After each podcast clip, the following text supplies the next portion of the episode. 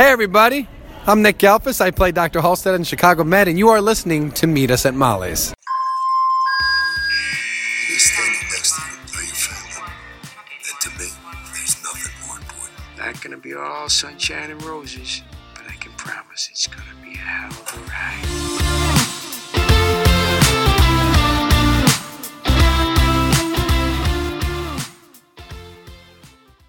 Hey, Chi-Hards, welcome to episode 139 of Meet Us at Molly's. We're going over the season finales tonight because these are the episodes that you just watched. So, episodes 20, really, what, 520, 820, and 720? Yeah. It's Crazy. It's so crazy that we're at this point already. Granted, I mean, this wasn't the plan, but, you know, this is how it happened. So, you know. Um, yeah, so we usually start with the news, but there is no news. So that's nice. We can just like jump right on in. So let's do it. Let's just jump right into med, shall we? Yeah, let's do it. All right. So we're going to start off with Crockett and Natalie. And like, this was a really good episode. Like, all around, this was a good episode. Yeah, I was very excited to finally learn what happened to Crockett's child. Yes, yes. My heart like broke into a million pieces for him. Yeah, and it's we'll get there, but like especially at the end when Natalie tells him that he or tells him that she knows what happened, and like the look on his face, and he's like, "Oh," he's like, "I'd rather you not mention it," and like that just that whole scene. We'll get there, but like, Oh my god, yeah. Yeah. So one of Crockett's old friends from med school, his name's Dr. Moody, he sends a patient over to Marcel. And so he's you know, a child patient, he's got some issues. He's got like a hemothorax in his chest, which is bad.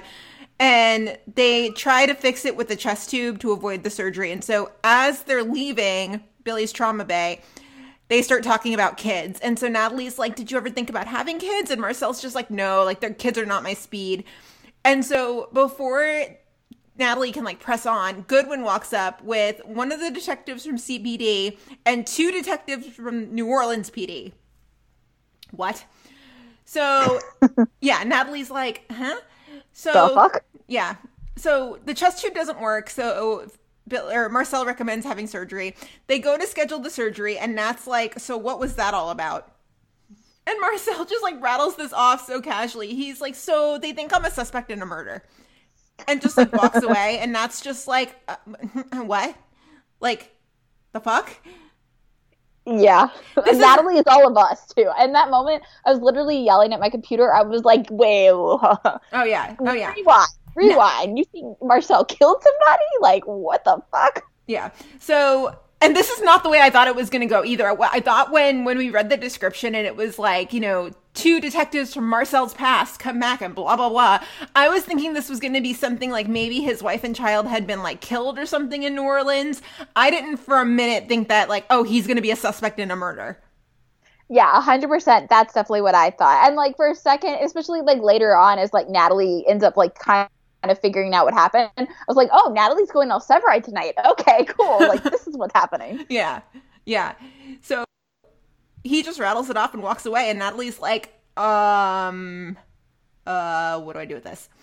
So Natalie goes to give Billy's mom an update on the surgery and she sees the detectives talking to Goodwin and it gets kind of messy from here cuz the detectives are like we want to arrest him and Goodwin's like get the fuck out. This is my hospital. He's operating. Are you out of your damn mind? Yeah, she's basically. But the thing with Goodwin though in the scene, it's not even like she's out. It's not even her saying like, "Are you out of your damn mind?" Like Marcel didn't do anything. It's like you're out of your damn mind. You have to wait till he's done with surgery, and then you can arrest him. Yeah. she doesn't say anything about the fact that they're going to arrest him. It's just more like you can't interrupt the surgery. Like wait until surgery's done and then arrest him. then take him. Just let him finish the operation first. I think at Hopefully- this point she's like, I don't know, I don't know anything about my doctors. They're all fucking psycho. Do whatever you want with them. Like whatever. oh my gosh. the season. Who cares? Yeah, whatever. I don't really give a shit anymore. So Nat asks Kevin about it, which is like, hey Kev, love that. And the info that Kev is able to pull is that the New Orleans detectives have been sitting on evidence for a while, but forensics had pulled samples from their DNA in a national database from when they were kidnapped, and it came up as a match. So basically, like, they pulled DNA from when they were kidnapped and it matched with this cold case from like who knows how long. And so now New Orleans is like, we got our murderer. But Nat's like, but no, that's not how this works. Yeah, but Kevin's like, well, DNA is hard to refute, and I'm like, I want to just be like, Kevin, like you were once accused of murder. Like, let's not go there. Oh my Like, God, I get it. Like, you were once accused of murder too. Like, if anyone can relate, it's you. Is that like the is that like a rite of passage in the Chicago universe? Is like I mean April's been accused of murder, so I mean I guess, I guess like and so is Jay. So is that like a rite of passage now that like if you're you're not a, you're not a true member of One Chicago until you've been accused of murder? The Severide kind of too. Was that murder or was that just a hit and run? That was a hit and run that later turned into murder. So, pretty much. Okay, well turns out that's a rite of passage. All right, and Voight's Voight's committed actual murder, so like you know Probably more than once. oh probably way more than once. All right, cool. Yeah. now that we've settled that. so Dr. Moody shows up after Billy's mom called in because she saw all the stuff going on and she was like, Marcel's in some sort of trouble. Like, what the hell's happening? And so Natalie tells Dr. Moody about everything and Moody just spills. So, like, six or seven years ago, back when they were in New Orleans, Marcel lost his baby girl right after her first birthday to leukemia which like breaks my heart in a million pieces. First off, take a moment to imagine Marcel as a girl dad. Are you crying yet? Okay, good. Stop. Exactly, exactly. It's like I just want to like protect him at all costs now from that story. I have so many questions though about like timelines. So Marcel was in med school when this happened, Yeah. which means he can't be that old. Assuming he went straight out of college to med school, which I guess we don't know. I just have questions like how old is Marcel? It's really what I want to know. They're all somewhere in their 30s. I guess. But then also too my question is like how he can't have been a doctor that long if he's a surgeon and went through residency because that takes like 7 years. You have more knowledge about this stuff than I do. Okay, well, he still can't be. I don't know. I just something doesn't add up, and I just want to know how old Marcel is supposed to be, and how Um, long he's been a doctor and a surgeon. Uh, yeah, I mean, I think they're all just in their 30s. The only, the only, doc- the only person whose age we actually know is April's, only because she gives her birthday in the Med Backdoor pilot. She does. She does. Yes. Hi, nerd things. This is again. We've been quarantined a month. Of course, I'm going to dig up all the useless facts I know. I just like. I think.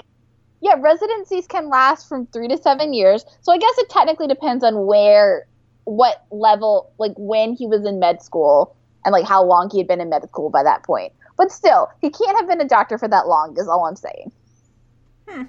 True. Depending on what his specialty was. Yeah. But still, I just I don't know. I want to know how old Marcel is.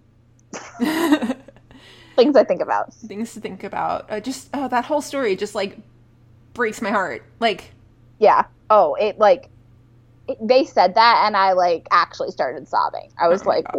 "What?" I, like in that moment, I was like, I forgive you for any bullshit that has happened this season. Come here, let me protect you at all costs. Yeah. Yeah, Yeah. This is. I mean, and also too, like this is what we've been waiting for all season. it is. Like this this season, as Creed, I like you said. I didn't expect it to come gift wrapped in a murder package. but like, this is what I've wanted all season. it was literally a murder mystery. Yeah, literally. And it also makes me wonder what what about her mom? Like were were they were they married? Are they like Is what happened? around? Like, Yeah. yeah. yeah, I I'm sure we'll find out, but that's season six stuff. So many questions. So many questions. So Doris makes some sort of offhanded comment to Natalie about Will's patient because Doris and the light bulb finally goes off. So Natalie goes to Marcel while he's in the middle of surgery and she's like, Have you ever donated bone marrow? And she, he's like, Can we talk after? And she's like, Yeah, no. And he tells her, He's like, Well, yeah, I guess I did. And so right as Marcel's leaving surgery, they go to arrest him. And again, this is like Goodwin's just like, well, this is fucking weird, but all right, I guess it's just another day that ends in Y.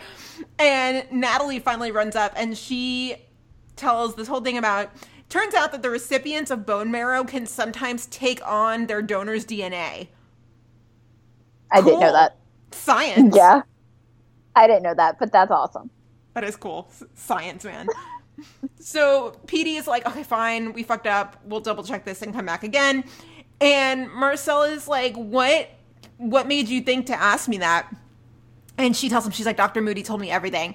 And Marcel's face just changes and he like says real low, he's like, please keep that to yourself. Cause like people hear that and they look at you differently. And that's it. Yeah, Just like break my heart into a million pieces. I know. It, it, like I said, and like I was saying earlier, that scene when he says, um, you know, like don't tell anybody. He like he gets a lot calmer. Like his voice just gets calmer and like quieter, and like the look on his face. And I like, uh, I- yeah, I'm heartbroken. Yeah. So heartbroken. Yeah, I just Yeah. I, I see him and it's exactly what he tells Natalie. He's like people tend to look at you differently. I see him completely different now. Yeah. So I get it. Yeah. I mean, and I think too, even when we first found out and he like there was the scene of him at the bar and we like were like, Well, what happened? Did his child drown? Like whatever that was. And we were like, Oh. Like I think even since then we started to see him differently. But now that we know the actual details, you know, you see him even more differently. So yeah. Absolutely. Yeah. So crazy. So Ethan and April. Because Ethan and April, just these two. Uh-huh. Mm, These two. Okay, so April spots Ethan going into the doctor's lounge. She rushes after him. April can't really get the hint that Ethan like can barely look at her. She just has to like be all up in his his area and his space and just be like, "Hi, hi, hi, I miss you. Hi, are you okay?" And Ethan's like, "Can you not?" Yeah. Like he's literally been doing ride-alongs with the medics to avoid you. This is like when Burgess came to intelligence and Ruzek went undercover and we got Rixton for six episodes. This is that. Yes, although we didn't complain when we got Rixton for six episodes because hi Nick, but like yes, point Touche. uh, comparison made. Yeah, touche, touche. And she's like, I haven't seen you in a few days. Like, where have you been? I can tell you where he's been. He's been avoiding you. Yep. Yeah. He's been doing ride alongs with the medics. So, I mean, yeah, okay. And so she got the last of her stuff out. She hands him back the key. So it's good to see that, you know, she respected the fact that it's his apartment and was like, okay, here. I get it. That's Right. fair. There's just so much awkward tension in this scene. Like so much awkward tension. It's like kind of unbearable. Oh yeah, absolutely. I mean, but that's how it's been between them all season. There's just been awkward tension everywhere. Even when Ethan proposed, like it was supposed to be this joyous moment, and we're all just like, "Ew." Yeah. Yeah, just bad, bad. So Ethan's out to lunch with the medics he's riding with. He's riding with Courtney and one other person, and I don't think we know the other person's name, but they get a call about a shooting. And so they pull up and it's a hostage situation. And really, like the the shop owner who's there, all he has to say is that there's a little boy inside. And Ethan's like, Well, fuck that shit. And just like literally just runs inside.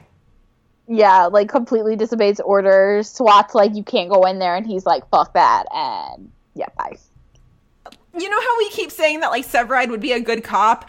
I don't feel the same way about Ethan. I feel like Ethan would fuck shit up in a crossover situation. Yeah, I think. I mean, obviously, this is clearly coming from his background in the Navy, mm-hmm. but and like that adrenaline and just like that familiarity of situations. But yeah, Ethan would not be a good cop. No, he really wouldn't. He would not. No. So yeah, Ethan hears that, disobeys, runs inside, and he thinks that like you know SWAT's got like body armor on, and Ethan's like, whatever, I've got my hands out, we're good, like it's cool. Oh, God, Ethan. I'm just like, why? I, I mean, like. I get why, but like, why? Yeah, yeah. So he gets inside, and the shooter pulls the gun on Ethan because, of course, and he takes Ethan's radio too. Again, because, of course. So Ethan finally gets to work on the boy, and the shooter is like, All I did was steal a car. Oh my God. The shop owner is the one who shot the boy. So Ethan's just trying to reason with him. He's like, listen, like let the boy go, keep him as a hostage, or yeah, keep me as a hostage, let the boy go. But the shooter's just like, yeah, absolutely not, not happening. So the medics arrive back at Med without Ethan and April, of course. The minute Courtney gets back, she's like, Where's Ethan? Where's Ethan? Where's Ethan? And Courtney's like, Yeah, about that. So what does April do? She doesn't go back to work. She goes to the crime scene. SWAT tells her basically when they get an eye on what's happening, they're going in. So pretty much the minute they know that like they can see inside, they're like, Yeah, we're just fucking shit up. And April's just like, Oh no, Ethan! Whatever. So this poor kid, he has a collapsed lung. Ethan opens his chest to relieve the pressure.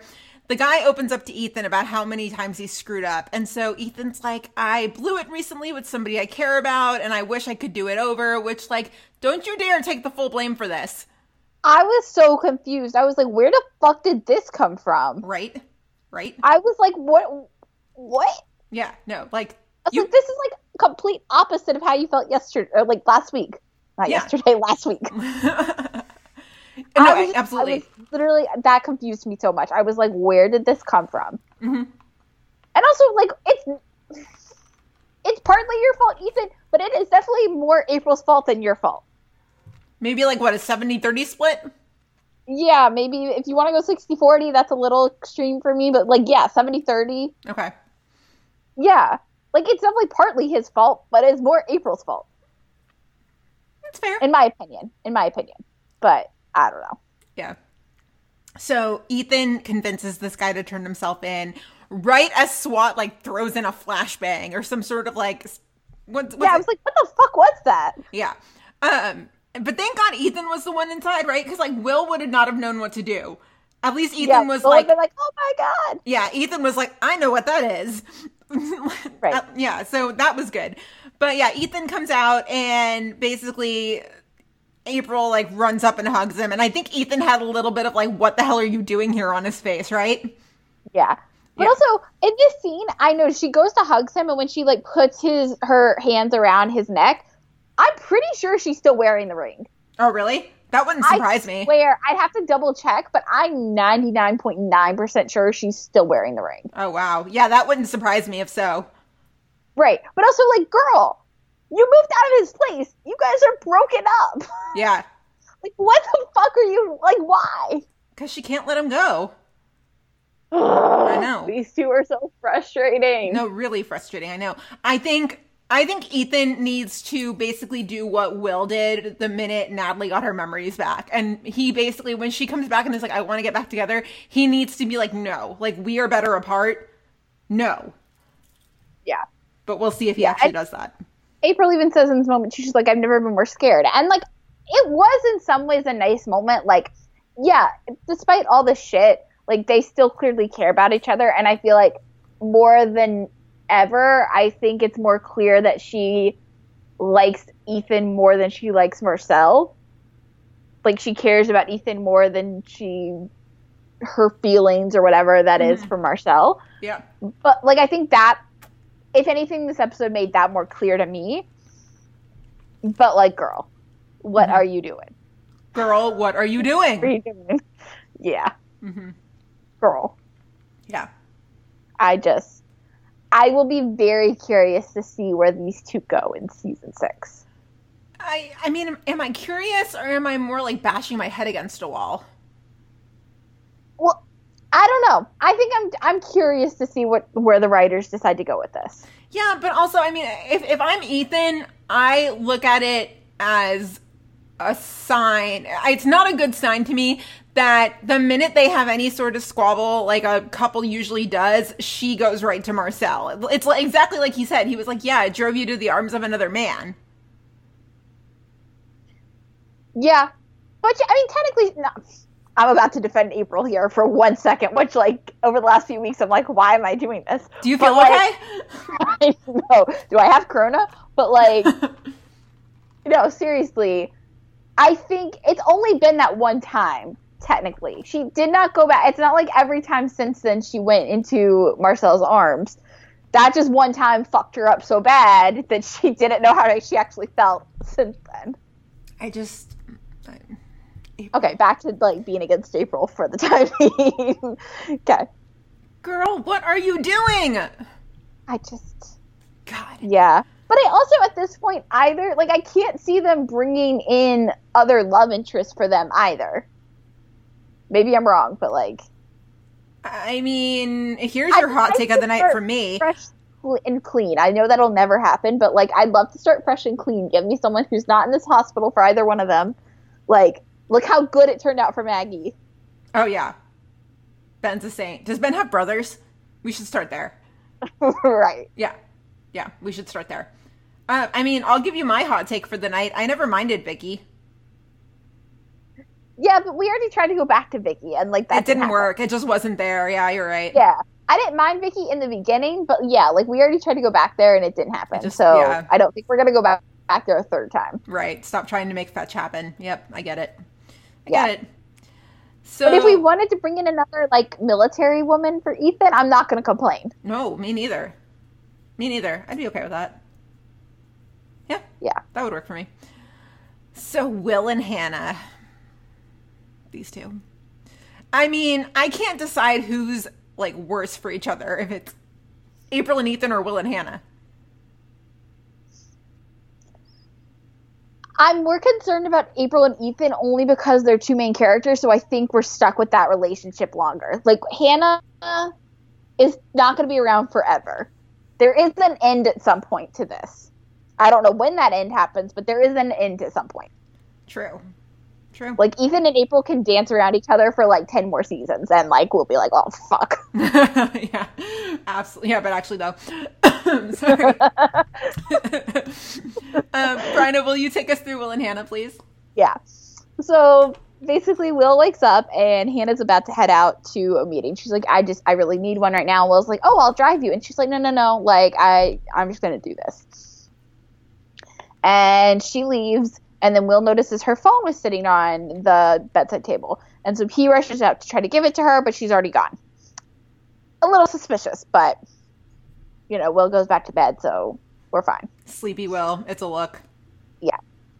So Will goes to work, and his first patient is someone who has cellulitis on his foot. Um, Doris brings Will the chart, and apparently this guy was here three years ago, and Will was his attending back then. And so Will starts him on something similar to what they treated his last infection with. Can we just address for a moment that when Doris brings in the chart and Will like apologizes and it's like, "Oh, I'm so sorry, I didn't recognize you." Did I mean these guys, these people see so many patients in a day? Do they, is that a really? We're, we're surprised that he didn't recommend he didn't recognize a patient he saw one time a bajillion years ago. right? It's not like a frequent flyer or something like that. Right. I don't know. I think it's just common courtesy, but Whatever.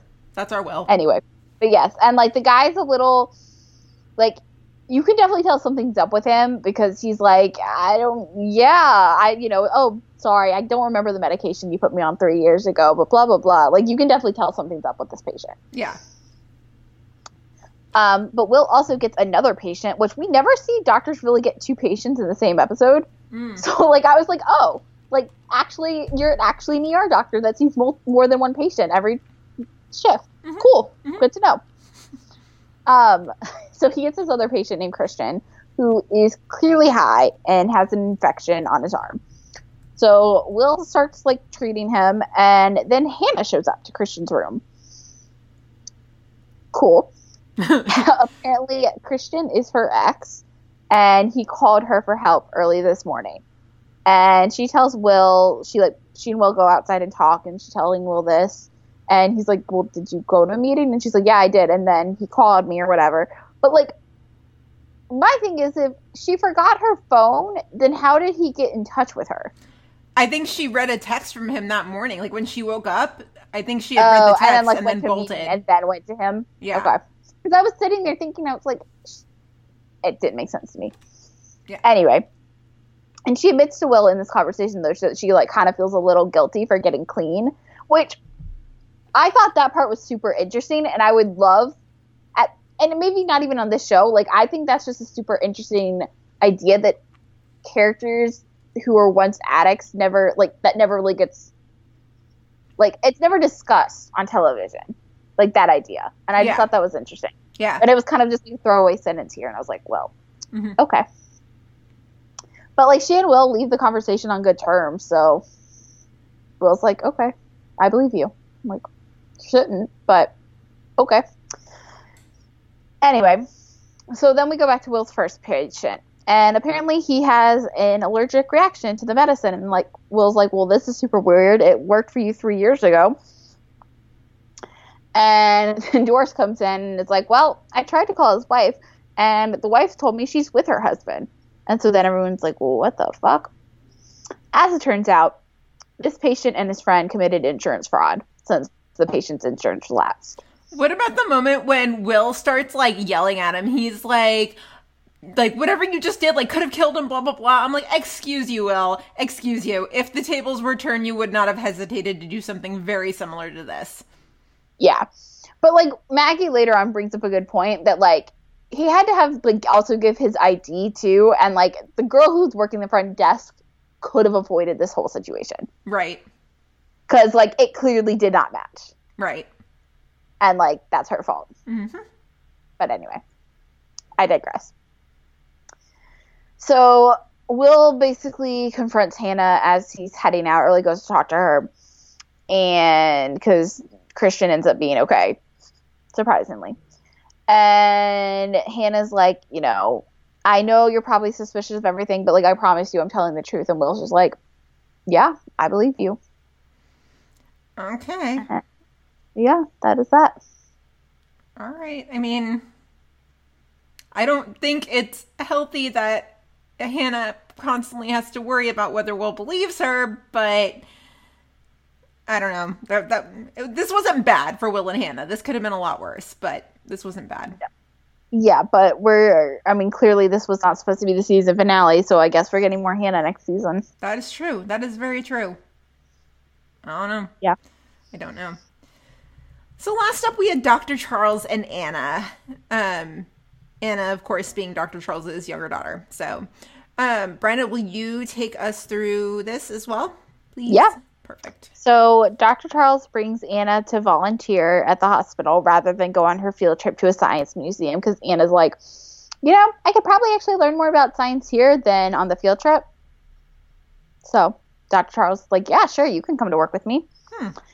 So then we get Dr. Lanik, and he starts working on Trent, who's basically a patient who's trying to push sewing needles into his heart to help him relieve the pressure that he's feeling. Lanik ultimately gets him sedated and like gets him calm, but calls in Dr. Charles for a consult. So then Dr. Charles takes over. Dr. Charles talks to Trent, and Trent's like, I've just been trying to make myself feel better, and this is the only thing I can seem to like makes it happen. Like, I'm under a bunch of stress. I'm getting ready to defend my dissertation in a couple weeks, and like, this is literally the only thing that helps. So, I mean- Crazy. Right. So of course, and it's more than just the one. Like there was the one that we could see like poking out, and late um, Lanik got that one out. But at, when they looked through the X-rays, there's like three more in there. so of course they've got to come out. So Latham gets called in, and he's hesitant at first about doing the surgery since Trent may be inclined to reinsert the needles after they take them out. But basically, like eventually agrees to do the surgery if Dr. Charles can get Trent's consent. I love that we're still seeing Dr. Latham. I do too. I really, I really, I really like it. Mhm. I love it. So Anna, you know, was supposed to be volunteering. She gets kicked off the pediatrics floor because she wouldn't get off her fold the whole time. That sounds like me. So then Dr. Dr. Charles threatens to take it away from her if you know she keeps doing it. And so Maggie's like, "Let's go have you work in the waiting room. Like we can give you like try round number 2." So then we go back to Trent and Trent doesn't want to stay in the hospital for more than basically like, you know, a couple hours because he can't take that much time away from working on his dissertation. Then he goes into respiratory arrest. And they ultimately get him back, but like this basically that episode makes Dr. Charles doubt that like maybe it's not all psychosomatic. And maybe there actually is like a physical condition that is causing him to do this.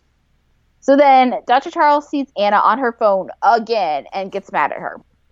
And basically Anna finally comes clean about like why she really wanted to come to the hospital and avoid the field trip. And basically, Anna asked a boy to meet her at the mall, and he laughed at her. And now some other girls holding hands with that boy on the bus, and you know, high school drama. and so Anna gets mad at Dr. Charles when she's like telling him all this and like storms off. And so basically, in terms of how Trent's story all wraps up, Dr. Charles and Dr. Latham find out that not only is he tachycardic, but also has this thing called Wolff Parkinson White syndrome. I know what that is. Yeah, okay, you explain it. Okay, so it's basically there's an extra pathway to your heart. It's like an mm. extra nerve that basically sends these signals and it makes your heart like speed up, basically. Right? Yeah. Something like that. My um like my best friend had it in high school. oh, really? Oh yeah, yeah. So um yeah, I useless medical knowledge. Yay, I'm full of it. So, I mean, ultimately, Trent agrees to do surgery, and he still at first hesitates about it only because of the recovery and like the help that he's going to have to get from Dr. Charles. But Dr. Charles convinces him that like it's going to help with his anxiety and it's going to make him feel better, and so he agrees. And then we end, and Dr. Charles goes back to his office, and he and Anna have this chat, and basically, you know, Dr. Charles gives her good life advice about how, you know, we all have our way of dealing with things, and you know, basically life is going to suck sometimes, but like, you got to just kind of to go back and like, you can't let that deteriorate your whole world. You got to face things head on and go after them. So, I mean, to be 13 again and have boy drama be our biggest worry, right? I know. I would give for middle school drama, like, I would kill for it right now compared to what's going on now. Right. Yeah. Especially, I mean, like, I could deal to, I'd rather deal with that even like pre pandemic, but I'd love to deal with it right now. Yeah, absolutely. Any other notes about Med? No. But can I say one random thing? Of course. Okay, so you know how last week we were trying to figure out, like you mentioned the comment about how all of Med's episode titles this season were five words mm-hmm. for season five. Yeah. I went back and looked at them all because I was curious to see the pattern. It's been like that every season. So season one was one word, season two was two words, three was three words, four was four words, five is five words. They're so sneaky. Yeah, and like I'm sure obviously they'll do it with season six, but I like had to go back and look at that last week, and I was like, oh my god, this is so cool. So basically, when they get up to SVU's level and it's like season 21, I'm thinking every episode title is going to sound like a Fall Out Boy song. yeah, it's gonna have it's gonna be a sentence with proper punctuation and everything. We'll just get to a point like years from now where every episode title is like a full on novel in and of itself. Yeah. Well, now part of me wants to know. Obviously, we know Fire names them for something that's like said in the episodes. I would love to know why PD writers name their episodes the way they do, or if they just ran name them randomly. PD just likes the one word. Yeah, but that's not always one word. Right. They like a lot of one words, but they're not all one words. There is no pattern from what I can tell. I like tried to analyze this shit. and I like started going back. I was like, what did season one look like? And blah blah. blah. There is nothing really to analyze. This- but yes, that is Med's pattern. This is why we need the elusive PD writer out there to come on the pod and talk to us. We don't bite. I know. I one day. We just want to have you on and admire your work and ask you a shit ton of questions. That's all we want. Yeah, nerdy questions like this. We want to analyze episode titles. Yeah, we just want to nerd out. I mean, we don't bite.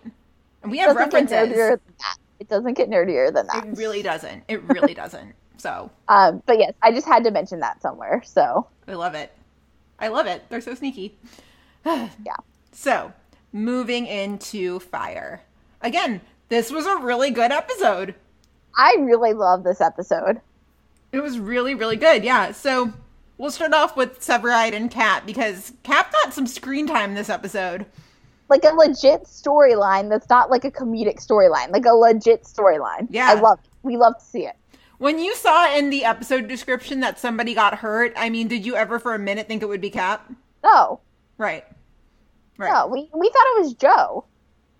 Yeah, um, Joe, and then one of our listeners had sent us one thing and was like, well, it's got to be Stella if Severide's going to freak out, right? I was like, oh, right. Wasn't Stella. No. Nope, wasn't Stella. So we start the episode, and Cap is obsessed with 51's original bell. Like, he found this thing, he wants to clean it up. I don't even know. So Severide just is like, what the hell is that? And then even Casey is like, don't bring that inside. I was thinking maybe there was some urban legend, like maybe it was bad luck or something. But No, I think they just didn't want the mess. funny. Yeah. Cute. So 51 gets called to this big industrial accident and they show up and there's just like a giant cloud of green. Just ooh. So it's basically they well they arrive and of course Severide being the Avenger he is, like he gets out and immediately is like, "Oh, hey, look, that's chlorine gas." And Boden's like, "All right, cool." Like cool. Yeah. Moving on. Again, because there is nothing Severide cannot do or does not know because Severide is a genius. Yeah. Yeah. Yeah. Also, and now that I've actually seen some of the Marvel movies, like I could imagine his movies like right alongside, like Iron Man, Thor, Avengers, Severide. But you'd have to whisper it, just like they say on PD. Like that would be Severide. Oh, I love it. So Squad 3 suits up, Cap and Severide go to find the source of the leak. And there's this moment where it's like a really horrible callback to last season's finale because like you hear the whistling and it gets like louder and louder. Uh-huh. Yeah. Uh-huh. And I think every fire fan is like, get out, get out. Have you learned nothing? And But when it's Severide too is like Cap, get the fuck out of there, and then Cap doesn't like I don't know if he doesn't hear him yet or whatever, and then Cap doesn't get out, and like yeah, Yeah, so the leak explodes and Cap just goes flying. And so come back from commercial, you know, Cap's mask flew off. Basically, I mean, he looks like some sort of horror movie victim when like, you know, their eyes get like gouged out or something. Mm-hmm. His face is all red, his eyes are all scratched and bleeding. It's bad. It's bad. So he looks awful, and so Violet and the team, they basically take him off to med. So Severide is like pissed. He's like, You fucked with one of my men, and now I fuck with you. Mm-hmm. So Sev goes through the logs, and he's like, There's been three calls to this scrapyard in the last six months because Severide just can't let things go, but also, like, that's why we love him. right, Detective Severide. Mm-hmm. Mm-hmm. So Severide asks Boden for an update, and Boden's like, I haven't spoken to Med. I don't know what's going on. Cap's not in their system. And so Sev's like, Yeah, I'm going to Med. And Boden's like, Okay, good. Go, go take Casey with you.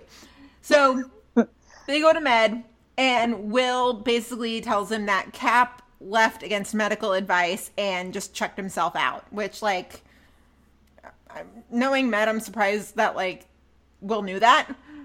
yeah, Yeah. So Will's just like, I've got to report this to CFD. And Severide is like, hey, wait, wait, wait. Technically, I mean, Will owes Severide for the time that he basically tried to leave him for dead in the Med Backdoor pilot. So I feel like that's something that Will is just going to owe Sev for for forever. yeah, pretty much. Pretty much, yeah. So like the the minute that he was like, I have to file this with CFD, I'm like, but you actually don't because remember that time you tried to kill Kelly? you actually don't. Yeah, Yeah. So if you ask me, I think I think Will just owes Severide like in perpetuity. Just like anytime, Will's just gonna be like, Will's gonna say something, and Sev's gonna be like, but remember that time you tried to kill me? good times. Yeah, remember that time you tried to kill me? Yeah. So Severide takes squad back to the scene of the incident. Basically, Severide convinces Will to, you know, shut his mouth because Severide. Um, For 24 hours. For 24 hours, yes, because he flashes the Severide eyes and, like, you know, again, remember the time you tried to kill me?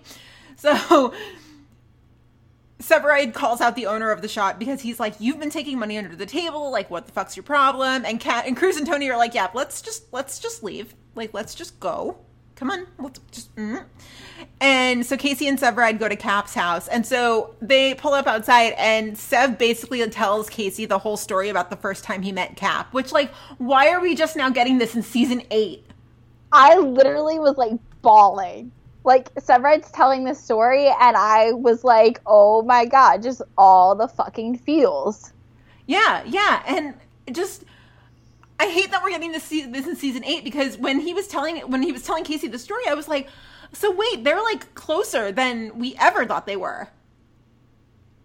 Yeah, well, and the thing is too, Severide mentions that like Cap was on truck at this point, and like we know that it's taken Cap like he had his whole like squad anniversary thing, and that was like seven years or something like that. Uh, because remember, he like retook the test and mm-hmm. blah blah blah. So like it's been like over ten years at least, probably.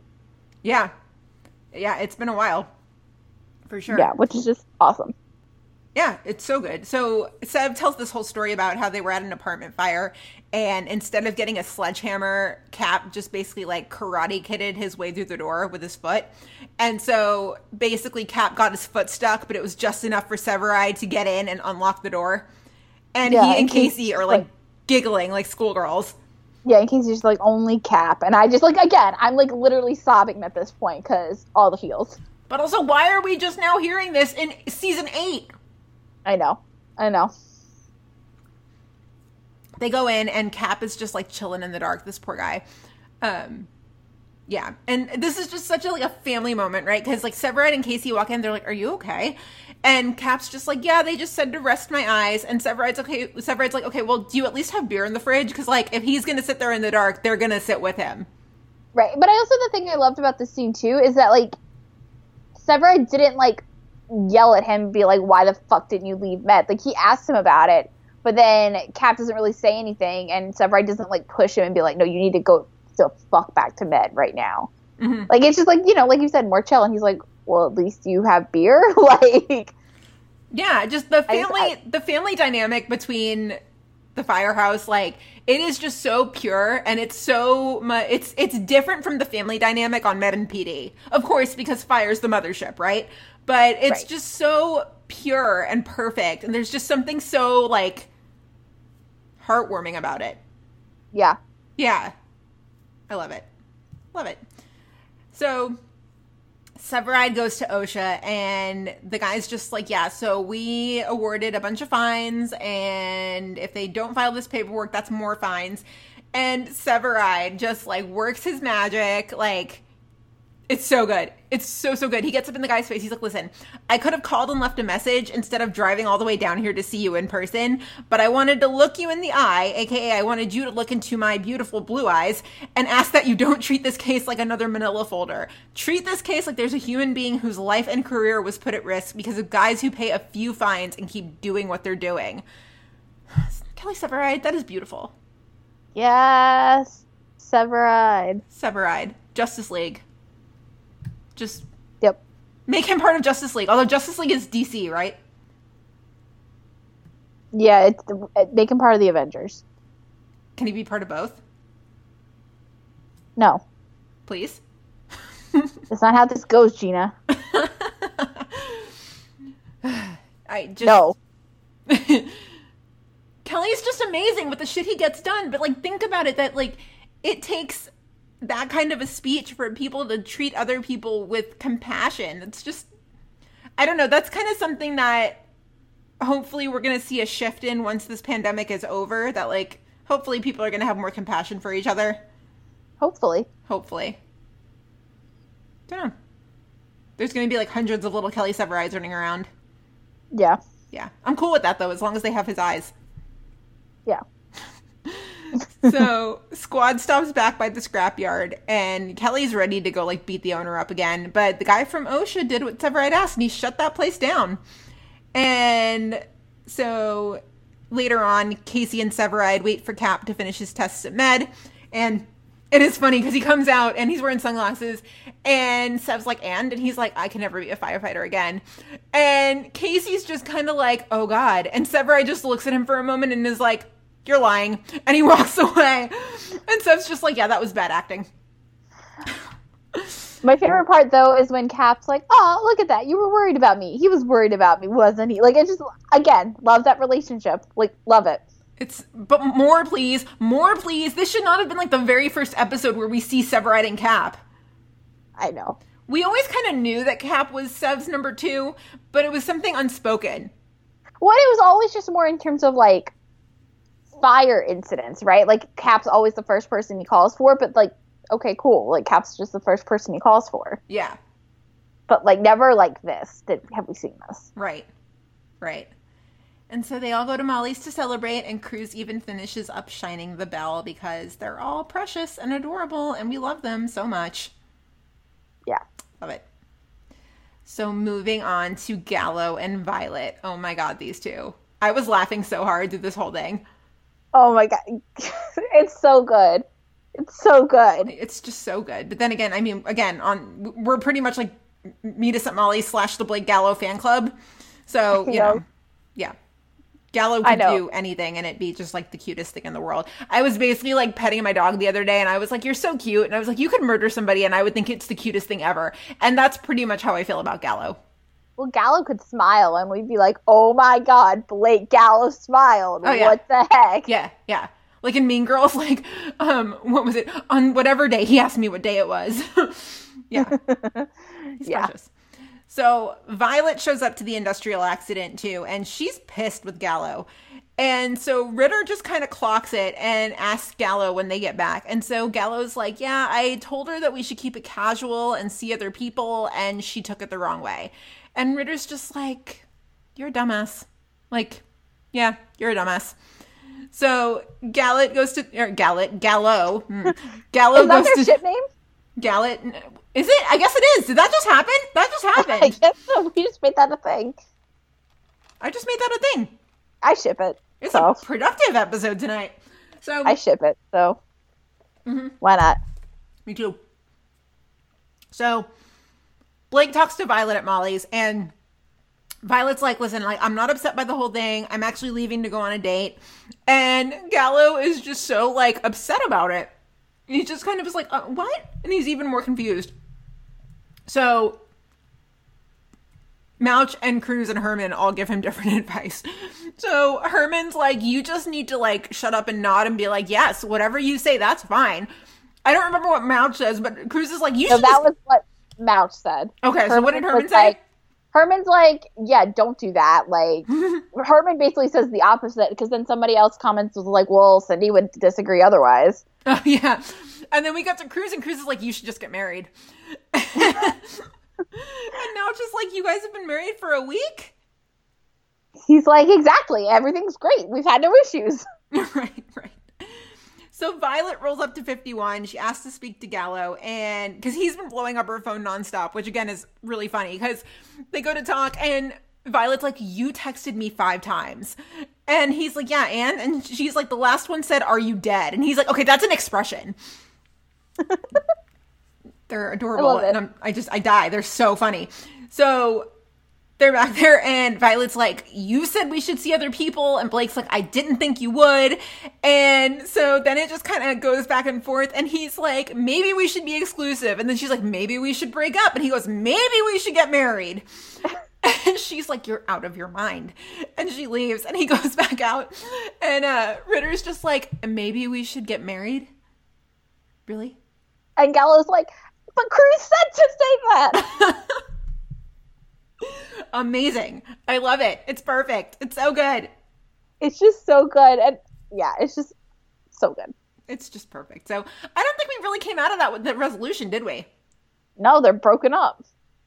I mean, they're broken up, but also like they're gonna come back together and just be like, "Oh my god, I love you." Yeah, they better. Oh my god, they're so funny. I just, yeah, I was a little. I did cringe a little bit though when Gal when Violet said, like you said, like she's like, we should see other. You said we should see other people, and Gallo's like, I didn't actually think you would. And then Violet gets upset. I was like, ooh, Gallo, not Ooh. ooh, that was bad. I don't Like, think that was he. bad. I don't think he was intending to see other people either. I think he probably just got spooked. Right, but like just the way that came out, I was like, ooh, like, mm, Yeah, danger, Gallo. danger, Blake Gallo, danger. Eat your words, yeah. Yeah, I did love too when she was like, she she called him Gallo, and he was like, "Oh my god, it's Blake." He's like, "Stop calling me that." And she's like, but I've always called you that. Yeah, I mean, I ship it. I don't know why, but I ship it. ship it so hard. And I usually don't like those ships where like they come together just by like constantly bickering at each other. I actually usually hate that quite a bit, but I don't know why with Gallo and Violet I find it adorable and funny. Gallet, I Gallet. ship it. That just happened. I ship it.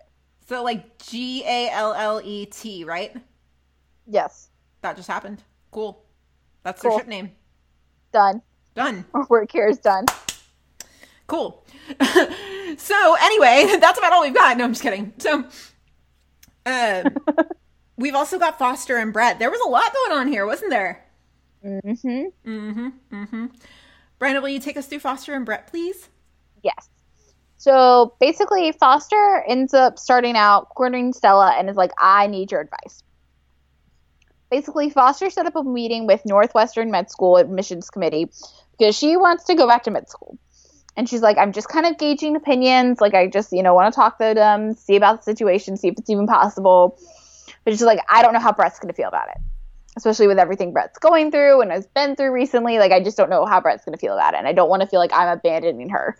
And Stella's just like, be honest and open with Brett. Like, you know, Brett will understand, just, but you got to tell her up front. So Scott and Amelia, which is the baby, and baby named after Julie's middle name, which is super cute. I love that name. Um, come to visit Brett at 51. And basically, Scott's like, thank you for everything you did for me. Like, I really would have regretted this, but, you know, we're all good now. And they're moving back to Rockford, which, not surprised, but Brett, and, you know, they're like, it's just not feasible to live in Chicago on one income. Like, you know, it's just to be what's best for us. But you're welcome to visit anytime. Like, and he says to her, he's like, you are her sister forever and always, which is like, But poor Love it. Brett. yeah, we're never to see that baby again. Nope. Nope. Nope. we all know it. We all know Yeah, it. let's just get used to that now. Nope. So Foster goes and finds Brett in the bunk area and tries to tell Brett her news. But Brett, of course, is upset about the Scott Amelia thing, so Foster ends up not admitting anything. And then, of course, they get interrupted by a call, so that's that. So after they drop off their patient at Med, Will makes a, Will sees Foster and makes a comment about how he heard from one of his friends about her reapplying and to med school and asks Foster to like keep him updated. And Brett is pissed. So pissed. She is so mad. And Foster's like, You and me, like, I think we should talk about it. And Brett's like, Why? Like, it already sounds like you made up your mind. And they, She's just hurting. yeah. I mean, it's clearly just out of hurt, but like, mm, not a good look. Also, can we just for a moment talk about how a friendship between Foster and Will would not be the worst thing in the world? No. That's now what, two, three episodes in a row? I don't think I would mind that. I'm here for that. They would push each other to like I mean, if they were on the same level, they're not, obviously, but like I think they would push each other in a good way. Well, and even just in like these kind of like minor scenes, mm-hmm. like if Will is always the person they run into at Med or like at Molly's, I'm cool with that. Yeah, same. So, um, Foster does end up going to her meeting. It goes great. Um, and she like says in there, she's like, you know, I've been in the trenches. Like, I know now that I'm ready to be a great student and even better doctor. Like, this whole experience being a paramedic has changed me. On and on and on and on. And she walks out of her meeting, and Brett is waiting outside for her and like apologizes. And she's like, you know, they'd be lucky to have you. And they hug and make up and walk off, and yeah, that's that. See, in some ways, the fact that the season got cut short, it's not, I mean, it, you know, it sucks, but also it's not bad because in some ways, some of these endings feel like good cliffhangers. Yeah, the, well, I really think. Well, we'll talk about PD, but I think this is the only one so far that really ended on like a cliffhanger. Mm, I, I mean, we'll talk about PD, but yeah. Mm, Well, no, I said like besides PD, like we, in terms of what we've talked about up until this point, yeah, this is the only one that has felt like a cliffhanger. right, right. So, Like nothing on Med really felt like a cliffhanger. I mean, Marcel wasn't completely cleared of murder.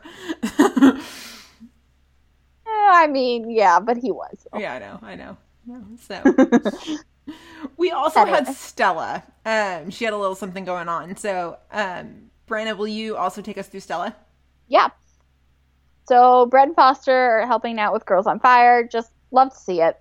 Like love that Stella's getting everyone involved. Just love it, love it, love it. I loved so much her like parting speech to them when she was like, you know, when you're in high school, everybody's telling you what you can't do, but here we're gonna tell you what you can do over and over and over. I was like, yes, girl, yes, queen, like yes, Stella, get it. Yeah. So then Kylie shows up to 51 and is asking Stella about the firefighter manual. She's like, I tried to find it online. And Stella's like, I actually only have a hard copy. And she lets Kylie borrow it. And like something seems off, but like Kylie doesn't really mention anything else. Um, except for the fact that she's like, you know, I'm sad. Girls on Fire won't be continuing throughout the summer. And Stella's like, actually, we are. And Kylie's like, oh, cool. But like, something's definitely off. So at the next fire, Girls on Fire, is it a class? I guess we're calling it a class, right? Training session, class, whatever. I guess so. Yeah. Class. Stella notices that Kylie isn't there, and so she asks somebody, and you know, like if they've heard from Kylie, and they're like, "No, I don't know really where she is." So Stella, of course, is super worried, and she asks Kelly like what she should do, and Kelly's just like, "I think you should call her. You have her number. Like, check in." Um, and so Stella does just that, but Kylie doesn't answer. So that's kind of where we left things. But Yeah. yeah, That one I worry they're gonna drop like a hot potato. Like the season nine's gonna start and they're just gonna act like it never happened. yeah, I guess we'll see. But I mean, again, if the season has to end abruptly, these are not bad episodes to end with. So right, no, yeah, yeah, we'll see. So, any other notes about fire? no, I really like this episode. Again, I love the Cap Severide thing. Yeah, love, same. love, love, love, love. So unexpected, but love it so much. Yeah, it was great. It was really, really great. Yeah. Yeah. Maybe my favorite fire finale ever, just because we didn't get a cliffhanger. like, Right, right. So it's like there's like it's not stress inducing. You don't want to cry or break anything after. Like, yeah, perfect. yeah, So, moving into PD. Oh my god, this episode. Oh my god. shit, holy shit. It was good. I texted you this, so we saw these episodes early. Obviously, text- because it's Wednesday night when you're listening to these. Yes, we saw these episodes early, and I literally texted you, and I was like, "Holy shit! Holy shit! Holy shit!" Like, just like insane. hmm I don't remember exactly what I said. I was like, I said like LaRoyce put on a fucking masterclass this week. He was fantastic. And Like we've said that before, but we like this is on another level. I always appreciate a good callback, but a callback from like last season is some next level shit. That was I- fucking genius. I didn't even pick it up at first. Like I had it took me watching it for a second time to be like, "Oh, right, holy shit." And then I went back and rewatched that part of that episode and I was like, "Oh, crap." Like it's just so good. It's so good. Right, right. Because I mean, we had heard Doyle was going to come back, but I mean, I think in all of our minds we were like, okay, that's just some cop that like he one time had like a minor disagreement with. Totally forgetting he's that cop. But did like did we know that? I don't remember knowing that. I, I mean, I that's an, a night in Chicago is the episode like we're never going to forget, right? That was that's season six, episode thirteen. Um, Yeah. I mean, that's an episode nobody's going to forget, but I think we probably all forgot about Doyle just because I mean we all fucking hated him. And I mean, No, I'm talking about like we knew Doyle was coming back. yeah, we had heard it was going to be Doyle, but I don't think we made the connection that he was the cop from A Night in Chicago. I don't remember learning that at all. Maybe I mi- I don't know where I was, but I don't remember learning that at all. Um, somebody had tweeted it to us somewhere along the way. So, um, before we get into the details here, we've got to start off with the Upstead scene we got in the opening. Yes. Oh my god. Um, because I mean, we were totally gypped of Hailey on FBI. I mean, it's Yeah. true. We only got one episode, and we were supposed to get like two or three. And so, like the very, very first episode or f- first scene, Hailey and Jay are talking on the phone, and again, we're still at it with the pizza talk. I don't know why. You know, why are we trying to like ignite that fire? Why are we debating New York versus Chicago pizza? I feel like that's just like a really big recipe for disaster. Because you can't really debate Chicago bagels. Like, yeah, you can talk about New York bagels, but like you can't talk about Chicago bagels. So like, what else you can talk about? I don't know. I don't know. So they're talking about pizza, and Jay is just like, it's okay. Like, deep dish when you get back, we'll go to this place. Like, that's fine. And then he's like, You are coming back, right? And Hailey's like, Yeah, of course, I miss the wind. And he's like, Okay, so you do miss me. And she's like, Shut up. they're phone flirting. I love it. We were going there so hard towards the end of the season. So hard. Like we So were hard. gonna get it, and like or get something, and we were gypped. Just. Season eight, Upstead will rise. Ye- Oh, a hundred percent. Now I think our bet is gonna be like, what half of the season does it happen in? Um, our wish Does list. happen in the just so nine? um that's a good question that's I guess a really good question I mean, we. Yeah, but we what still, so we have no idea. But that's our next debate. But also we'll just let you know now our wish list episode is going to be like pretty much uh, it's just going to be like upstead in big giant all capital letters like i think our, our outline for that episode is just going to say upstead Yeah, we're gonna come up with something for each one of the letters, like U P S T E A D. you know like, those commercials where- i can't remember who it's for but when they're talking about the word free and they just say it over and over and they're like free free free free like that's going to be our wish list episode it's just going to be like upstead upstead upstead Upstead, upstead Upstead, yeah. yeah Yeah. yeah so so we get that upstead scene it's beautiful there's phone flirting and jay's like you miss me of course he does so it's just so perfect So anyway, back to reality. Kev is working to take down a gun trafficking ring. There are Uzis involved, which are like big, heavy machine guns. It's all sorts of crazy shit.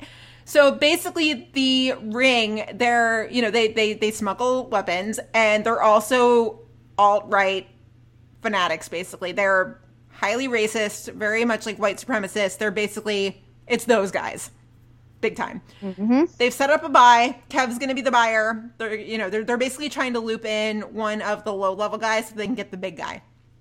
So Kev goes in to make the buy, and everything's fine until Doyle appears. So Doyle turns around, sees Kevin. They have this stare down, and Ruzek's like, "Holy shit, that's Tommy Doyle!" And Rojas is like, "I'm sorry, who's that?" And the minute Ruzek's like, "Yeah, they had a beef last year," that's when it connects, and I'm like, "Oh, it's freaking that guy! It's freaking that guy!" Night in Chicago is a very, very powerful episode. Yeah. Yeah. Also, fun fact according to IMDb, the actor who plays Doyle has been on PD three other times in addition to Night in Chicago. Oh, really? Yes. He was twice the same character, this guy named Carl Forsman in 202 and 203, and then also appeared as Jake Harper in 422. So 202 and 203 are like my favorites. That's like the way station and um, the other one when the bounty's out on Jay. Okay. Um, Jake Harper. Basically, Doyle screws up the buy, and Kevin is so pissed. Oh my god. Kevin gets out of that car and he's like, What the fuck? So Doyle was patrol. He got promoted to detective, which, like, okay. What the fuck, dude? like how does Doyle get promoted to detective and yet Kev is still an officer? Not that one has anything to do with the other, but really, Yeah. Yeah. I'm not I'm not okay with it. I don't like it. And just yeah. So Doyle got promoted to detective somewhere along the way. He's working undercover. Doyle's sergeant suggests working together. And at first Wood is like that's not a good idea. And the sergeant's like, "Well, I don't think it would be a problem on our end." And this is a kind of a recurring theme throughout the episode that you see is that people are kind of indirectly gaslighting Atwater and the rest of intelligence into thinking that Kevin is just making much ado out of nothing. That like he's blowing mm-hmm. everything out of proportion. But he's not. Mm-hmm. Nope. It's Nope. it's pretty maddening to see that like this is just a recurring thing that happens where Kev stays quiet because he's like, oh, it's not worth it, or somebody says something that's completely out of line, and we know because you know Kev was there, or you know we saw it happen in season six, and nobody says anything. Yeah. It's Frustrating. yeah, very frustrating. Yeah. So before the second attempt at nabbing this Jayhawk guy, Doyle approaches Kevin. And he's like, I'm sorry, I messed up the bus. Like, I was undercover. I had to play a character.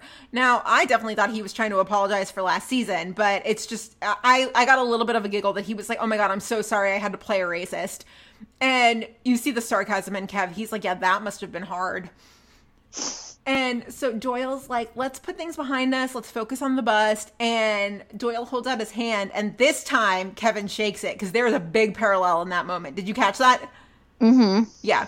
So at the end of 613, Doyle holds out his hand and Atwater just opts to take him outside and beat the crap out of him. So this time he actually shakes his hand, which is growth because I don't know. When I was really hoping Kev wouldn't shake his hand, and then he did. Yeah. Because Kevin is the bigger person. For real though. But actually though. But actually though. So in the middle of this buy, Jayhawk holds a gun to Kev's head. And Doyle even steps between them. And he just kind of like diffuses the whole thing so that they get Jayhawk. And so when they're on the way to get Reed, by this point, Kev and Doyle are not on good terms, but like they they can work together. It's it's fine. Right. And so as they're walking up, Kevin goes, "Well, I assume that I assume that's one of Reed's boys." And Doyle's like, "Why? Because he's white and tatted up? Maybe he's an honor student waiting for the bus. Don't judge a book by its cover, man." Ugh. He said so many things. I'm just like, "You're such a hypocrite." Oh my god. Such a fucking hypocrite. Like it's so cringy. It is so cringy. So bad. Oh my god. So they get Reed, no problem. And Doyle convinces Kevin to get a beer to celebrate. And I'm surprised that Kev relented because I don't know. I just, I, I, yeah, it doesn't really take much. Doyle's like, let's go celebrate. And Kev's like, no. And then Doyle's like, I kind of saved your life the other day. And Kev's like, all right. And that's great. But then shit gets so awkward in the car. So awkward in the car. Oh my God. Mm-hmm. So Doyle tries to apologize for last year, and all he can say is like, "I really wish I'd handled that better." Uh, uh, try No kidding. try saying that to the family of the guy you the the guy you killed. Right. Yeah, yeah. And Kev's just like, "No, like what you did is what you did. Like that, you can't change that." And Kev's like, "You know what? Just let me out of the car. I will take an Uber. Like, let's just go." And even and Doyle just can't resist like the racist remarks, right? Doyle's like, "Look where we are," and Kev's like, "I'll be fine." I can't. Doyle's. I can't. It's so bad. It is so, So bad. bad. So Oh my bad. So they they pull up to a stoplight and when we get the screeners it's not the final version and so sometimes they like have to insert sound that you hear later on and so in this in this one they pull up to the stoplight and it is fucking silent silent and i was like oh my god it's too quiet something really bad is about to happen so Doyle sees two black men on the corner. One's got a duffel bag, and they're literally just talking on the corner. It's literally just one guy saw another guy with a duffel bag, and they are just talking. Now, in this day and age, yeah, that would be suspicious because high social distancing. But this was before March, you know, before we all had to just like buckle down and not see other people. So, I mean, this is completely normal. And he's like, Do you see what I see? Like, that's suspicious. And Kevin's like, Why? Because they're black. And Doyle, again, with the racist stuff, he's just like, Oh, this is just statistics. Like, that place is definitely a stash house. And Kevin's like, Are you fucking kidding me? What are you doing? So It's Doyle. so. It's So so bad. bad. I know everything out of his mouth was like so cringy. I was just like, Stop it. Oh, stop it, Doyle. Ugh. So Doyle decides to, and I quote, be police and investigate. And by investigate, he really just means like show up on the side of the road and bully this guy until they have to like. He just, he's very confrontational and he doesn't need to be. He pretty much just rolls up and is like, What are you doing? I'm police. And then he just kind of like starts being really confrontational. Mm-hmm. Every moment with Doyle is cringy. All of it. All of it So bad. so so bad. So Kev is like sitting in the car and he's like, "Oh my god, please get back in the car! Like, what the fuck are you doing?" And then of course gunshots ring out, so Kev has to follow him in. So I did enjoy how you can see like Kev went full Voight when he he walked in the place and he was like shooting with the one arm. He was just like, "I got this, whatever." Full Voight. Yeah. Love Uh, it. So he he engages with the other shooters, takes them down, and he finds Doyle in the corner bleeding out.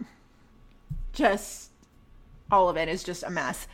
So the place turns out to be a stash house, like it is indeed a stash house, but I think that's probably why Voight assumed immediately that it was a homicide because the minute that they found out Doyle didn't make it, Voight was like, okay, well, obviously, like they killed him.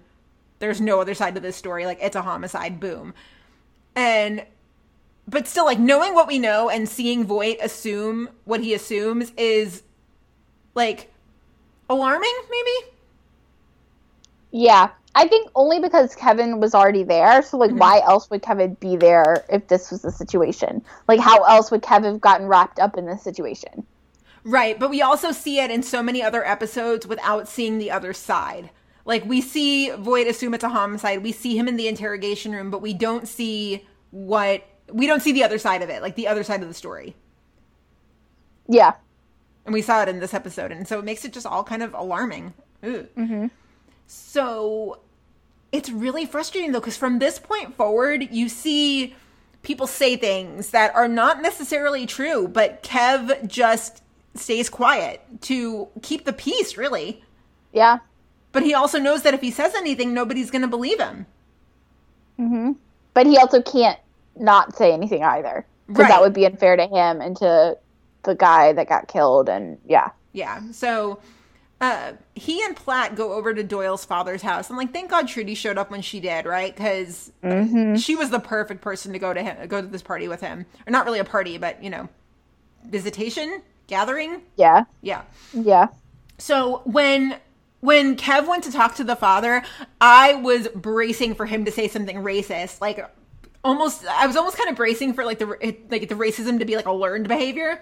Um, so when the dad was like, he stood up and he was like, "Oh, Kevin," I was like, "Oh my god, oh my god, what's he about to say?" And he was just like really nice. But this, what he says though, is almost worse. I think. Oh my god, it's so bad.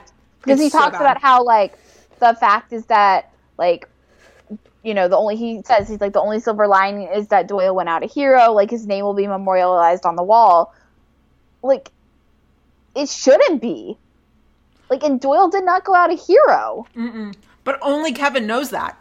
right but so like when he says that like yeah it's not technically as bad as like being a racist straight to Kevin's face but still like this is not a good thing to say either No, I mean it's not. But I mean, and you can just see it in Kevin's face. Like it just pains him because he knows the truth, but he's not saying anything. I mean, you know, granted, at his father's house is probably not the place or time. Mm-hmm. But I, it just pains him because he can't say anything. So the next day, Rusewater, they go to see Sam Page's wife. Sam Page is the John Doe. He was the one with the duffel bag who was killed and they go to see his wife. And i mean it's it goes about as well as you think it does because Ruzek, even before they left was like her husband was gunned down last night. Like this is not a good idea. But voight gives none of the fucks. And you know she just explained she's like you know the press conference that they gave they treated him like a criminal. They made it sound they made it sound like he was like in a gang. He wasn't you know. And now my son is without a father i'm without a husband and you guys are here wanting me to help you. That's ridiculous mm-hmm. So, I mean, it's it's a powerful moment. She says a lot of really impactful stuff. So, they get a hit on the house that they had the, the house where Doyle was killed. They get a hit on the house and the blue sedan. It gives them a guy named Jamal Pierce. Um, Brenna, if I'm droning on here, please feel free to stop me. Will you take it from here? Yeah. So Kevin ends up going with one of the guys from Doyle's unit who, I mean, literally just an asshole. I mean, this entire unit essentially is. And he ultimately ends up roughing up Jamal and then Jamal's buddy Terrence. And he, this really, really got me mad when he starts talking to Kevin and like blaming Doyle's death on Kevin Oh my God, yes. and it, he says he's like you know truth is if you were a better cop none of this would happen. Like doyle would still be here. And then kevin goes obviously gets in his face and is like doyle is dead because of doyle. Like he did it to himself because he's a racist son of a bitch. That And was the moment that he- Atwater snapped. right. Honestly though it kind of reminded me very slightly of another parallel to 613 mm-hmm. when kelton was blaming that situation on kevin and kelton at first too was like well like at that point like the guy died because of kevin because like if kevin was a good cop he would have you know broken character and like admitted that he was a cop and blah blah blah and like saved the guy's life before that got as bad as it did Oh my And God, so, I forgot about that. well, I only know that because I literally just watched this episode again. Mm-hmm. That's the only reason I remember that. But yeah, like it kind of reminds me of that moment. Like, stop blaming Kevin for things, please. It is not his fault. Yeah, for I, I don't know why everybody seems to think he's an easy target. He's not. I mean, they're they're blaming him because he's black. which makes me so angry be- just seeing it i mean yeah it just it makes me angry that the odds are so stacked against kevin only because of the color of his skin yeah. I just. Oh. Makes me mad. So Kevin goes between Voight interrogating Terrence and Jay interrogating his friend. And basically, like, all the stories start to match up. Like, Doyle shot first, they shot in self defense. Like, everything is matching up. So, hearing Voight, like, tell him how things are going to go, like, it's actually just, like, pretty sick- sick- sickening. I cannot speak. like, like, it's. mm, yeah and, It and thank god kevin is there because if kevin's not there those two go to jail for something they didn't do Right. Or something. I mean, like they did technically kill Doyle, but like not for no reason. but you could almost argue it wasn't murder it was self-defense Right. You know, that's what I'm saying. Like they definitely killed Doyle. Like there is no doubt that like they shot Doyle and like Doyle died because of their shots. Yeah. But like they all they obviously did it in self defense because Doyle shot at them first. right Right. Yeah. And so finally Kevin comes clean and he's like, "Wait, like Doyle was profiling. Like it, it's bad." this was a total personification of what Voight always says, like, tell me the truth so I can lie for you. This was one of those moments because Kev pulls him out, and I loved how Voight was like, this had better be good. And Kev's like, oh, you're not going to like what I'm about to say. Uh, But Kev tells him the truth. He's like, no, he was profiling. Like, he was being racist. There's no probable cause. And Voight's just like, if what you're saying is true, we've got a problem. And Kev's like, fine, we've got a problem. Yep. So Voight goes and meets Doyle Sargent, who threatens him, like, li- like clear as day, threatens him, and is like, basically, if Kevin doesn't stop like speaking, then like we're all gonna have issues. So Voight threatens him right back, and Voight's like, Kevin Atwater's like a son to me. You go after him, you better come after me too. It's true. And so Voight pulls Kevin aside and they have a talk. And Voight's like, I'm going to give you some facts about what's going to happen if he speaks up. I'm not going to judge you either way on what you say, but like, I'm going to give you some facts about what's going to happen. And he says, you know, he's like, Terrence and his friend walk and the drugs are inadmissible. Sam Page's death becomes a wrongful police shooting, which means the city most likely gets sued. And Voight's like, I don't really give a fuck about that and he's like, but what I do care about is like the backlash that's going to come against you. And he's like, you've got to ask yourself, like, really ask yourself, like, how bad do you want to be right? I mean, it was never about Kevin being right. It was about, you know, correcting an injustice. Yeah. But like, how bad does Kevin want to fight for that? And I think we've known from like all these episodes that like Kevin is willing to fight for anything. Mm-hmm. Um, if it's, you know, if there is a point to it, fighting for it, then like he wants to fight for it. Yeah. But yeah, I mean, I mean, it's pretty important because he doesn't want. If he stays quiet, then, you know, Doyle's methods are essentially condoned. Yeah. No, I think it's super important. Mhm. Um, but that's kind of what Voight was trying to illustrate was like how important to you is this? But uh, I mean, when he was like, "I'm not trying to give you advice, like only that, only you can make that decision," did you not think he was sort of indirectly telling him that it wasn't worth it? No, hundred percent. That was definitely what he was trying. I mean, like he's implying it without actually implying it. I was very skeptical of Voight in the back half of this episode. I was like almost waiting for him to, you know, talk Kevin out of it or just try to silence him or just do something that would really piss us all off. I think though, it's just Voight coming from his old school ways. Yeah. Like clearly, this like stuff, you know, just went so under the rug back in when Voight probably started out in the PD, like in PD, Mhm. um, and like back in the day of like him and Al, and you know, Disco Bob, like back in those days. Like Voight, like none of this stuff happened. I mean, it happened, but like it just got thrown under the rug. Right. And so, like, I think Voight just comes from that world. And Right. so, you know, Voight kind of, like, that was what Voight would do. Mhm. Just because that's where Voight comes from. So, it's true. so what does Kevin do? He goes to see Ray Price, of all people. Love it. Which, like, yeah, love it. I mean, like, we kind of, I think we knew that Price was coming back. I forgot about it, but I knew, we, like, we had heard he was coming back. But, like, it's so good. So, he's like, Kevin's just like, I just, I needed, you know, like, I want advice. Like, I want to know what you would do. And Price quotes Martin Luther King Jr.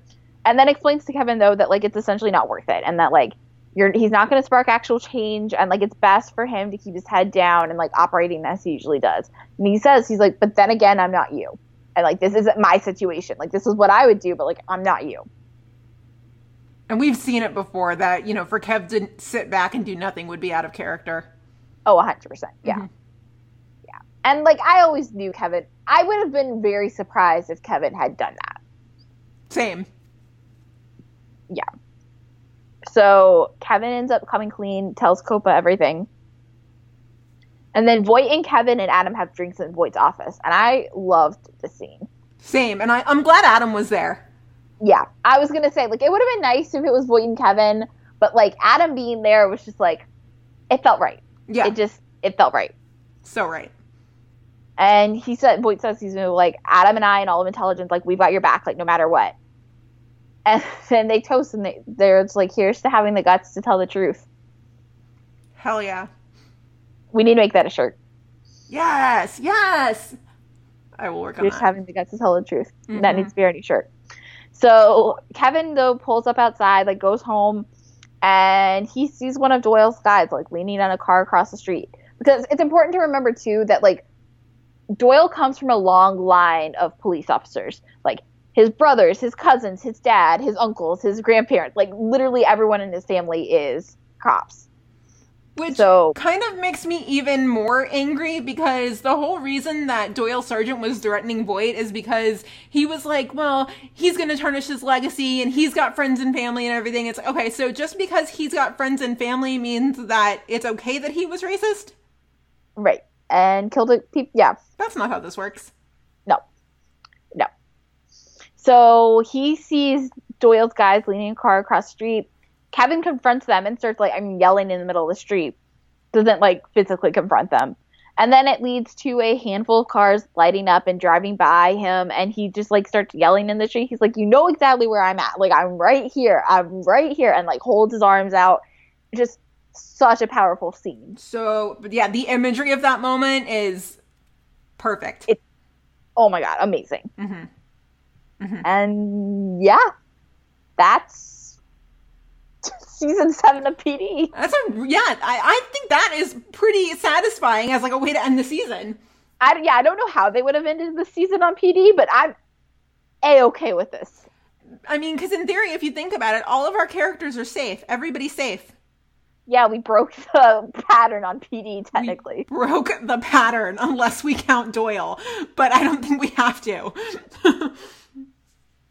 Yeah, I guess Doyle technically counts. I guess. but everybody's safe and sound, so we can live with that until the next season start up. Yeah. Who was it no. who um, sent us that message the other day that was like, "We don't have to deal with TV Line's scorecard this year"? Oh no, that was Jessica tweeting um, on her timeline, and I tagged you in it. Yeah, that was perfect. Oh, yeah, because we hate that damn scorecard, or at least I hate the scorecard. I don't know about you. So much, so much. I Gives hate the so much anxiety. so much anxiety. Uh, It, it is almost inevitable that every single year, the possible fatality section, it's half of it is always fire. It never, it never fails. Every year, half of that list is fire. Yeah, So I'm I'm, really glad that's not a case this year. I'm glad that the scorecard is not happening this year, and I'm glad that all of our favorite people are safe and sound. Yeah. Yes, except for Kevin, who I really hope gets out of the middle of the street.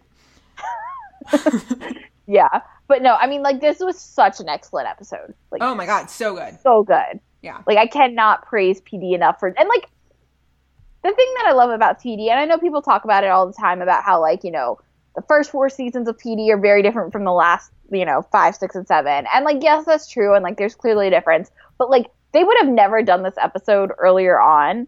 And like, I'm so glad that PD is doing an episode like this because like this story deserves to be told. Like it, and they do it so well. Like, yeah, it's different, but like, I'm glad we get episodes like this. My favorite types of episodes are the ones where you kind of learn about, you know, the other side of the coin or you learn about the other perspective in this. The example I always use is the episode of The Bold Type when Jane was freaking out that Sutton owned a gun. Mm-hmm. Um, and those are some of my favorite types of episodes of television because the the the stories are told in a way where you learn and you you see the other side and you're just like, oh my god, I never realized that you know that happens or that's the reasoning or that's this you know and this was one of those episodes where you know you see racism in practice Yeah. Yeah, I just I I can't this was such a good episode. I just like can't say enough. And like I said it earlier, but like LaRoyce put on a fucking masterclass in acting. Oh, Like yeah. this is like it's insane how good he is in this episode. so so good so good Like all I wish I know that they'll never win an award, but like God, this is the like he deserves an award for this episode. yes yes It's so good. I'm trying to find out who wrote this episode right now, and the only reason we don't know is because we saw the episode early. So, you know, when we see episodes early, they don't include your usual credits and everything. Um, but I can't find who it was, and if it's Gavin, I'm just going to be like, of course. Or Gwen. Gwen does an excellent job too. Yeah. Um, but yeah, whoever it was, just all the kudos. I just, yeah, What an episode. what an episode. Yeah. But yeah, that is the end of the seasons. we did it. I, yeah, not how we thought we were going to, but we did it. Our third set of full seasons are in the books. That's kind of insane yeah. that we've now gone through three seasons Yep. of all these shows. Yep. What is life? What is life? I know. It's so crazy. So, yeah, um any other notes on PD or the seasons as a whole? No, I mean, another great seasons. Like, I didn't, you know, there's nothing I like truly hated about any of these seasons. So, like, I'm happy with them. Same. Very happy with them. It just feels weird to be done. Like, it's April 15th, and we're like, what the fuck? Oh yeah. No, well, we're basically like what what do we do with our lives now? Yeah, like when I was, it was funny. I was like, I was telling you this, like, I was like making a potential calendar for like how long this hiatus can potentially go. And I was like, oh, oh, this is long. like, what are we doing? I was like, this is a lot to cover. We have a lot of weeks to fill. Yeah. Yeah. It's just kind of um no, it's going to take a while. So, Yeah. Um as always, you guys know where to find us. Facebook, Twitter, Instagram, Tumblr, right across the board. I mean, now that it's hiatus, we have time to, you know, learn how to make gifts and like use our Tumblr and make shirts and things like that. Um so, you know, we'll be there. Meet us at Molly's right across the board. Email us anytime about anything. Meet us at Molly's at gmail.com. Again, we went over this last week, what we're kind of doing during our like quarantine activities. I got a Nintendo Switch Lite last week and I've been playing Animal Crossing like nobody's business. It's kind of the best. Did you ever play like Animal Crossing back in the day, like when the game first came out, like on like GameCube and all that stuff? No, no. I the last console I ever owned. Well, I owned a Wii for a hot second, like right before the Wii U came out, but it was only for playing like Mario Party and things.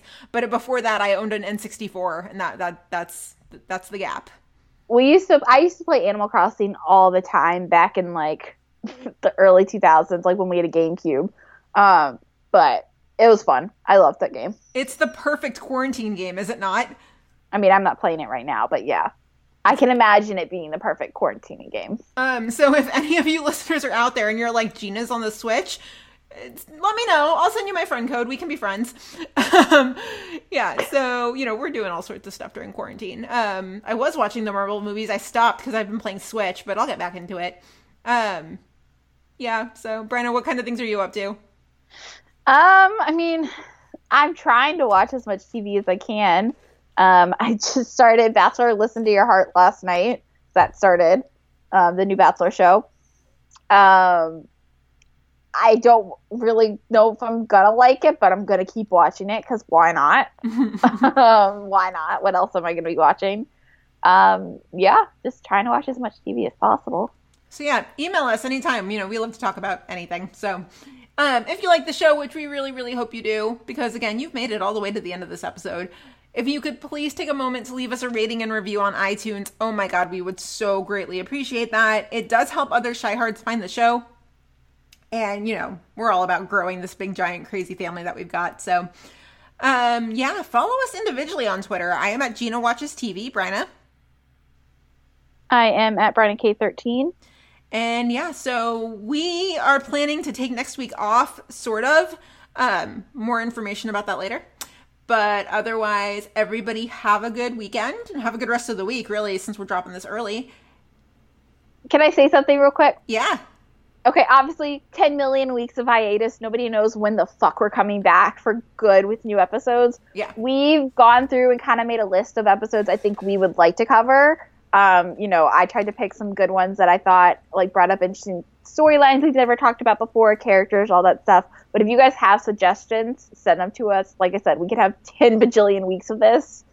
Like hiatus is right now like honestly could go to like October, November. Like nobody knows when it's coming back. So I mean, knock on wood that it comes back at the end of September still, but like nobody knows. So yeah, if you guys have suggestions on episodes we should cover, or just anything you guys would like to hear us talk about this summer, let us know. Please. Yes. Yes. So, yeah, everybody have a good rest of the week. Have a good weekend. Um, we'll see you next week. In the meantime, you know, check on your friends, check on your loved ones, be safe, wash your hands, and yeah, we will see you then. Bye.